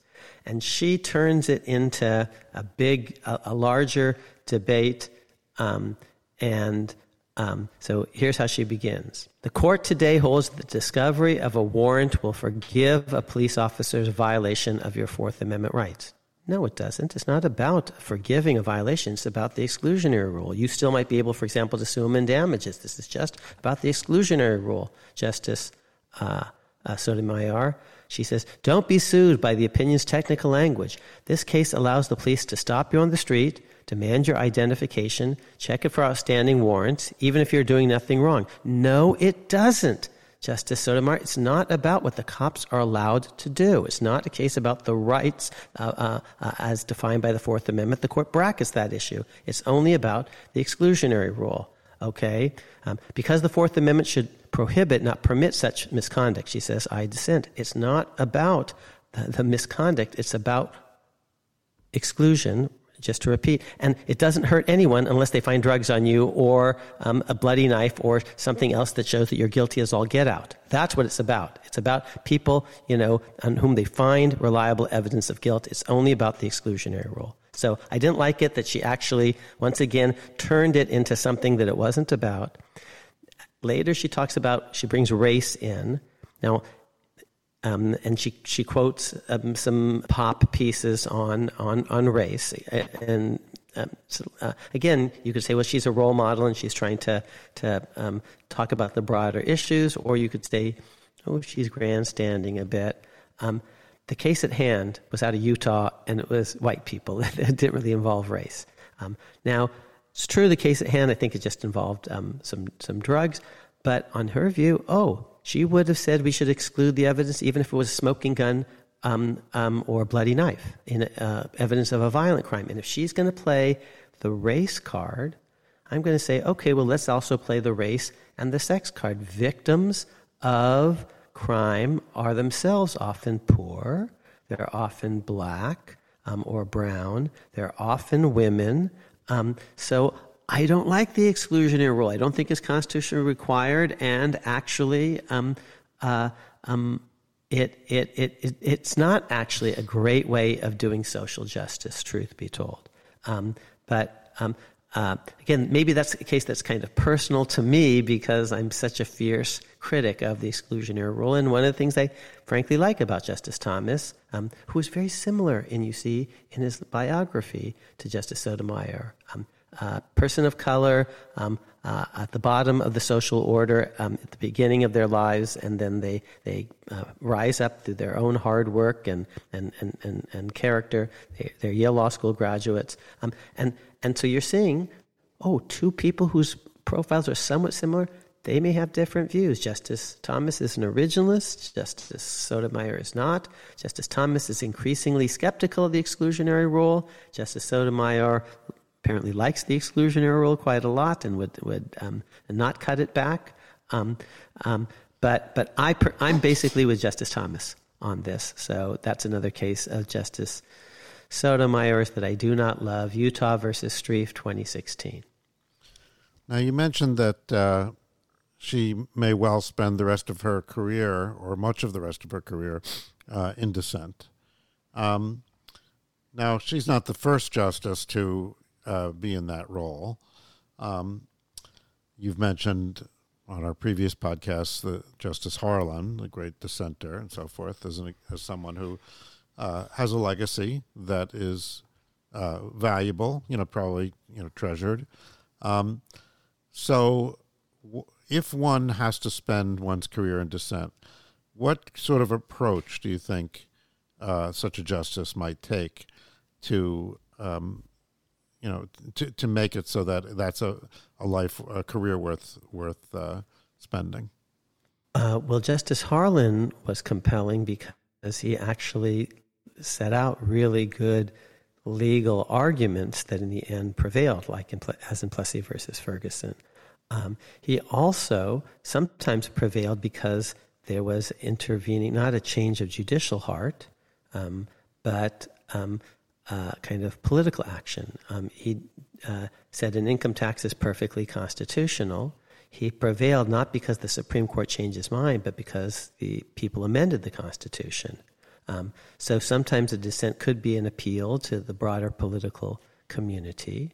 Um, uh, Justice Ginsburg famously dissented in a case involving Lilly Ledbetter, that was a case actually about a statute, and she, in effect, said um, um, we should make it easier for people to, to prove uh, employment discrimination and recover. And Congress agreed with her and actually modified the statute. So maybe what Justice um, uh, Sotomayor is sometimes playing for, playing to, is um, um, uh, a popular audience, um, a political audience, rather than to a future court. in uh, Utah versus Strieff, she cites actually Michelle Alexander, the new Jim Crow. She cites Ta-Nehisi Coates, Between the World and Me. Um, and, and so maybe she's just making a broader political appeal, and, and, and there's a place for that. Um, but, but what I liked about Justice Harlan in particular was he was right on the law in the civil rights cases of 1883. He was right on the law in Plessy versus Ferguson. He was right on the law about incorporation of the Bill of Rights against the states, and all and and, um, and Plessy was in effect overruled by uh, Brown and Loving versus Virginia. So the court said, yes, you were right about the law. Equal means equal, um, and um, when it came to incorporation of the Bill of Rights, applying the Bill of Rights against the states, the court, the Warren Court, led by Hugo Black, said, "Yes, you were right. It really does." Um, uh, the, when, the, when, the, Constitution says no state shall make or enforce any law which shall abridge the privileges or immunities of the United States, that really does mean what we call the Bill of Rights. Um, he didn't prevail yet in court on the, in his dissent on the civil rights case of 1883, but I think he was right about all those things. And in one of his other major, um, in, in, Lochner, he dissents, in the court um, uh, um, comes around to his point of view. In his dissent in the income tax cases, that's the one case where the court didn't change its mind quite, but the American people um, backed Harlan and said, You're right, we amend the Constitution so that an income tax is valid. And Justice Thomas has spent a lot of his career in dissent, um, uh, and he's he's made legal arguments. Um, and are you saying that Justice Sotomayor is not really making, um, you know, persuasive legal arguments in dissent and, and relying more on well, trying to change the playing field uh, by encouraging the legislature to act or the voters? Well, in Utah versus Strieff, I, I, I found um, uh, her uh, I think in both cases, I, I didn't find her legal arguments uh, uh, compelling. though. Justice Thomas, yes, sometimes he dissents, sometimes he actually floats new ideas in a concurrence. It's easier for him because the wind's at his back because you know he's a conservative on a conservative court. So the better analogy, um, Andy, or comparison would be to my other hero, um, uh, that whom I've mentioned before, Hugo Black. Hugo Black begins often in dissent. Um, when Felix Frankfurter, when he gets on the court, Felix Frankfurter is still kind of in the middle of the court, and Black is often losing to Frankfurter. And then when Frankfurter finally leaves, the Warren Court kicks into high gear, and in a whole bunch of cases, Black's dissents become majority opinions. I'll give you three or four examples. Um, but Black laid a better foundation because his dissents actually had a stronger constitutional basis. So let me give you three or four examples. Black says in the 1940s, beginning in a case called Betts versus Brady, I think 41 or 42, um, and then um, ultimately in a, a, landmark decision uh, uh, in um, uh, it's a dissent um, in Betts versus Brady, and um, uh, and uh, uh, there, there's a later um, set of dissents in a case called Adamson versus California in 1947, um, but he only has four votes in Adamson for the idea that the Bill of Rights applies against the states. So he comes close in, in the 1940s. He only has four votes. Remember, he comes onto the court in the late 30s. And by 47, he's got four votes for this, but not five. But when Felix Frankfurter finally leaves in 63, Black now and is replaced by Abe Fortas, Black now has five votes, and the Warren Court basically adopts his ideas that the Bill of Rights applies against the states. There's another case in the 40s which the Supreme Court rejects the idea that the Constitution is about one person, one vote. Frankfurt is in the majority, Black is in dissent, but when Frankfurter leaves, eventually the court comes around, the Warren Court, one person, one vote. Another case um, a set of cases um, where he's in dissent. Um, he, he, he's um, championing free speech and free press in, in various cases, but sometimes he loses um, cases involving um, the Communist Party. but when Frankfurter finally leaves, once again, the, the Warren Court tends to embrace Black's uh, broader vision. so Hugo Black was a defining an agenda at the beginning of his time on the court that would later become majority opinions for the Warren Court. Now, but what was his model? Text and history, originalism, um, spending his time actually really studying the Constitution with care. Um, and, and at the end of the day, um, my view, and this is going to become this is a perfect segue for talking about justice. Kagan is the Constitution says it's the supreme law of the land, so it should trump a precedent. It says equal, and that means that if Plessy isn't taken equally seriously, we have to overrule Plessy. Um, it says free speech, and if we're not taking that seriously, we better do so. It says basically states have to abide by fundamental rights, including things in the Bill of Rights, and regardless of what the precedents say, we have to do that. The Warren Court, led by Hugo Black, the end uh, of the Warren Court, especially 63 to 69, is basically overturning all sorts of precedents in the name of the Constitution itself. And Black is spending his early years studying the Constitution itself. And truthfully, I'm not sure Justice Sotomayor is. I do think Justice. I'm not sure Justice Breyer is. Um, he's you know spending his summers um, maybe reading great French literature or something like that. Justice Thomas is, and even though I don't always agree with Justice Thomas, I think Justice Thomas is spending his summers um, trying to read history. Justice Scalia wasn't. Um, I liked Justice Alito's opinion in City of Chicago versus McDonald because it was an originalist decision that actually uh, suggested to me that Justice Alito, who doesn't join the court as an originalist, is trying to actually bone up a bit and learn some history in order to get it right as a justice. You said this was a, a good segue to uh, begin to speak about Justice Kagan. Tell us why you believe that. I really love Justice Kagan. We're, we've been friends for a very long time. She was a, a, a law professor before she and uh, be, became a justice.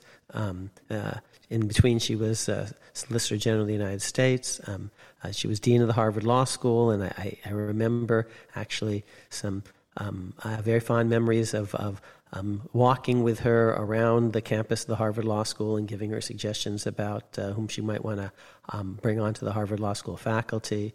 Um, uh, and uh, um, and she really did a brilliant job as dean of the of the Harvard Law School, improving and diversifying intellectually the Harvard Law School faculty. Um, I don't think I'm talking out of school too much when I say one person that I said you should definitely hire um, is Philip Bobbitt, and she said I agree with you. She wasn't quite that never quite happened, but not not not because Justice Kagan you know didn't um, see um, uh, uh, Sir Philip's um, great uh, um, uh, you know t- t- towering um, accomplishments. Uh, I once actually uh, had a fun conversation um, with Elena's. Um, but I'm going to. But the but the, I adore her. But the problem is she's not paying attention to the text of the Constitution. She's championing precedent too too much. So I'm going to come back to that just a second. But just tell our audience one um, fun story. You and I offline were talking about um, certain reflexive French verbs like se brosser les dents, you know, to brush one's self, the teeth. Um, and the French actually um, um, when um, have a reflexive verb se marier avec to um, marry oneself with. Um, so uh, when I met um, Justice uh, uh, Kagan's brother, Irving Kagan, who's a, a, Yale College graduate, he actually came to hear me speak at the New York Historical Society once and brought some of his students, and we started talking. And I, said, Oh, I, I, know who you are. Uh, um, when he introduced himself, he says, I think I know your sister. And he nodded, you know, kind of. He said, Yeah, you, you probably do. I said, You know, she married one of my best friends. And he looked at me very quizzically. He said, I don't think so. Um, and I said, no, she really did because she presided at the marriage ceremony of my friend Philip Bobbitt and, uh, and his bride, Maya. She, you know, because um, the, the, the, the, the, um, the, the, the preacher, the pastor, marries, you know, the, the, the, the, couple. And actually, Elena Kagan at the Supreme Court did actually preside over Philip's um, um, wedding ceremony. So, so um, Elena did, really did marry, Philip in a certain way. Um, so I really adore um, Elena. As I said, we've been friends for a long time. I encouraged her long ago um, to um, that she should be delighted when, when uh, President Obama picked her to be Solicitor General, fine, but she didn't get to pick her assistant. Obama said, uh, I want your assistant to be Neil Katyal and she didn't know who Neil Katyal was. Um, and I knew them both, and I actually called her up I said, Listen, you don't know Neil, but you know me, and I know Neil, and he's going to be the best assistant you've ever had. You know, trust me on that. You're going to love him. And of course, she did because Neil is lovable, and Neil's going to come on. Um, as a guest for our podcast, we keep um, promising that, and that that will happen. Um, so, um, what's Elena's best decision? Um, it's the uh, one in her very first term. Um, she, as an academic, was an expert on free speech law and also on presidential power. Um, but this, in her first term, she wrote this brilliant dissent in a case involving public financing um, of campaigns. It was out of Arizona. She lost. It was five to four. Uh, uh, Chief Justice Roberts wrote for the majority. Um, and he's very impressive, and he was at the top of his game, and she was only in her first year on the court, and I thought she outdueled him. Um, and in a nutshell, what Arizona did, it had a public finance law that said um, if you want to get public financing, you know, you have to sort of opt out of private financing, and you just have to um, uh, uh, take um, the, the, the, public money. Fine, but but you don't have to. You can spend your own money or the money that you raise from from private donations, and you can opt out of the system. Fine, but the Arizona law went on to say if actually um, the privately financed candidate spends an awful lot of money, then um, the uh, person who chooses the, the public financing option will get a little bit more money than otherwise um, um, uh, because, you know, to, to, to keep it fair. Um, and the court said, that's wrong. That's penalizing people for raising and spending money by giving more public money to their opponent. And Elena says, no, it's not. Your precedents themselves say, basically, that the, the proper response to speech isn't trying to shut it down. It's, it's more speech. You're not, you're not um, taking anything away from a candidate who wants to spend as much money as he or she wants. You're just giving a little bit more money and facilitating a little bit more speech of the other side. And, and uh, with a, an analysis of the proper baselines, there's nothing wrong with that. I thought she was right about that, and she took you know some of the words of earlier precedents and sh- and showed that if you take seriously the logic of Citizens United and all the rest, nothing wrong with this Arizona public finance law. And that was her first term on the court, and I thought that's as good an opinion ever written by a rookie justice. You remember, I thought that Breyer wrote a great opinion in his rookie year, but this was um, more recent than that. So that's my favorite Kagan opinion.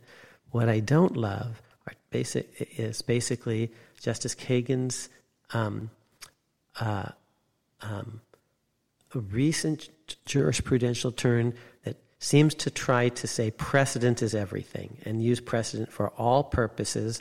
Um, and I think there are at least two problems with that. One, um, precedent is one tool in the um, uh, in the toolkit. It's one color in your set of colored pencils, but it can't be the only tool, the only color. You know, it can't be as if you, you can only use uh, a blue crayon or something to. Um, uh, and so that's one problem is an over reliance on precedent. But relatedly, at the end of the day, if a precedent is wrong, wrong meaning inconsistent with what the Constitution really says, well, the Constitution says it's the supreme law of the land and not precedent. And you can say, well, you, that's circular. You're, you're appealing to the Constitution to um, establish the supremacy of the Constitution itself. I say, yeah, I am because of the supremacy clause. But someone would say, yes, but again, you, that's just begging the question that's circular because why are you starting with the Constitution rather than the precedents? I say, fine. Let's start with the precedents, Elena. The precedents themselves say at the end of the day, that the Constitution is supreme over the precedents themselves. Um, here are two landmark precedents, for example, that overruled earlier ones just because they were wrong.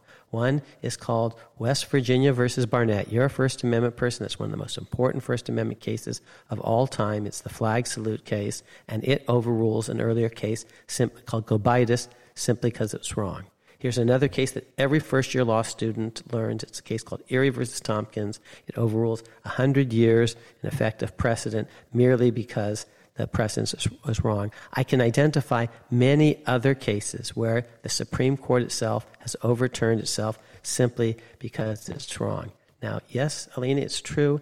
In Casey, the court seemed, uh, Planned Parenthood versus Casey, the case about abortion, the court seemed to say something else, but it cited no precedents, actually, uh, Elena. And until you came along, no Supreme Court majority had ever actually cited that part of Casey. And you're trying to revive that part of Casey, in part because of Roe versus Wade. And, um, and, um, and I think that's fundamentally wrong. The Constitution doesn't say that. And the precedents, until you came along, didn't say that. Um, and at the end of the day, actually, even though I know what you're up to, you're, it's all about Roe versus Wade, you're going to live to regret this, Elena, because um, uh, you're on you're on the minority in the court, and you're going to lose um, uh, over the next few years um, in, in, various contexts, including the abortion context, and then the precedents will be against you, and you will have no place to go because once the precedents are against you, oh, if you're a precedent person, you know what can you say now, Elena? If instead you followed the example of Hugo Black or John Marshall Harlan the Elder and boned up on the Constitution, followed Justice Thomas, and actually developed competences other than precedential expertise, you could say with Hugo Black, I know the precedents against me. I know two precedents are against me. I know three precedents are against me. It doesn't matter because at the end of the day, I'm standing on the text and history and structure of the Constitution and you'll be able to fight again and again and again for the right position. But you won't be able to do that unless you really master the text and history and structure of the Constitution. And that's what you should be spending your summers doing, as Black did long ago, as Thomas is doing even today. And maybe Alito is beginning to do that too, at least sometimes. Um, so, and, and Justice Sotomayor isn't quite, and Justice Breyer isn't quite, um, and it's a mistake for you not to be doing that. What do you think Justice Kagan would say in response if uh, if you asked I don't her, know. her that? Um, I think she would say, "Listen, Akhil, we're friends, but I have a different view of um, how to think about constitutional." law. Her vision of the centrality of precedent is visible even in her undergraduate work at Princeton, since we're talking about um, people's um, um, backgrounds. Even before she ended up at the Harvard Law School, um, she had a certain vision of what law was, and it was precedent based. As I said, I think it's a mistake. I think the precedents themselves don't even say that. Um, and we already talked earlier about um, one decision, her maybe biggest majority decision, where um, I think um, the, she and the Supreme Court unanimously said genuinely embarrassing things. It was a case about faithless electors. We talked about it in our second podcast episode, I think, um, Chiafalo. Um, here's why you can't, um, it's, it's improper to, uh, for a state to actually um, uh, punish an elector uh, uh, in the electoral college system who votes contrary to um, how he was pledged to vote. And she said that's perfectly okay. Elena, it says elector. An elector is a person who makes an election, who makes a choice. He gets to choose. That's the whole point. Elena, elsewhere in the Constitution, voters are described as electors and they get to choose. Elena, you said, well, he's being appointed, and so if the legislature can appoint him, the legislature can tell him what to do. I said, Elena, you were appointed by the president and the Senate, and they don't get to tell you what to do once you, you've been appointed. That can't be right.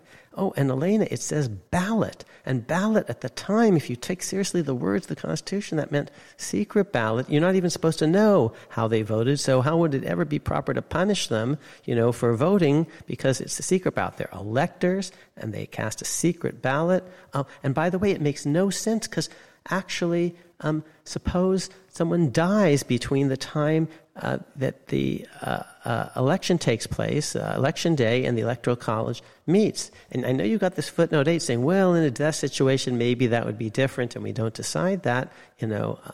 But Elena, it's not just limited to death. Suppose he gets struck by lightning, and you and he's in a coma, and you know he's going to die in a few days, but he's not dead yet. Um, it's, suppose it's, it's not a coma situation. Suppose actually in between election day and the meeting of electoral college, um, we now have proof positive that he's a foreign agent, uh, a spy for the for Russia or something like that. Um, um, the problem is created because you're voting. Um, the electors are meeting after um, the uh, um, uh, uh, you know weeks after the, the, the, ordinary voters have, have weighed in, and, and there might be an important change of circumstance. The voters themselves might want the elector to, to, to vote differently. And ordinarily, you're not going to, you don't need this law to prevent faithless electors. Candidates will carefully pick electors who are going to, who are going to be faithful to them. So, um, now, why did I pick that case in particular? Because there weren't a lot of precedents on that issue. Um, so you actually, in order to get it right, you need to be able to understand the text of the Constitution, its history, its structure, you know, um, uh, histories of implementation. I know this backwards and forwards and sideways because I'm an expert on the Electoral College. She doesn't. The rest of the justices don't. And I think it was a bad decision um, that actually could end up one day um, really being um, disastrous. And that's what I argued way back when in our second um, uh, podcast episode on bullets dodged. But look, I could be wrong on all this stuff, but I'm, I'm consistently wrong. I've got a vision. Uh, it actually has a certain coherence. Um, and um, here's my claim, Elena uh, um, that um, your vision will only succeed in the long run if you connect it to the Constitution itself. Otherwise, it will just um, wash away. You're, you're unlikely to be in the majority, unfortunately, for much of the time, um, uh, uh, uh, just because you're, you're in the minority on, on the court right now, and I don't see that changing immediately. But there have been justices in the past that were in the minority, and they ended up having the last laugh, but they did so because they actually studied the Constitution and channeled it um, persuasively as interpreters. And they include John Marshall Harlan the Elder in cases like Plessy and Lochner uh, and um, Pollock versus New York, the income tax case. And I hope they eventually will prevail. Uh, Harlan will prevail um, in his dissent in the civil rights case of 1883. Um, and and Hugo Black. And they prevailed because they were textualists, originalists of a certain sort, who actually um, made compelling arguments about what the Constitution really means. And by the way, you don't even need to be a justice to do that. So I'm practicing what I preach. What I do um, is um, study the Constitution and write books about it. And in a hundred years, um, the, those books, I hope, will still last because the Constitution says what it says and means what it means. Um, and the precedents, uh, precedents may come and precedents may go. Um, and and um, to, to, to borrow from Simon and Garfunkel, and never change your point of view. Okay, so that's um, three more justices down and three more to go. Um, and uh, this was a lengthy discussion, but very interesting. Um, covered a, a, wide range. You know, we did a lot of law today, which I think is good. Um, and uh, next time, the Trump justices.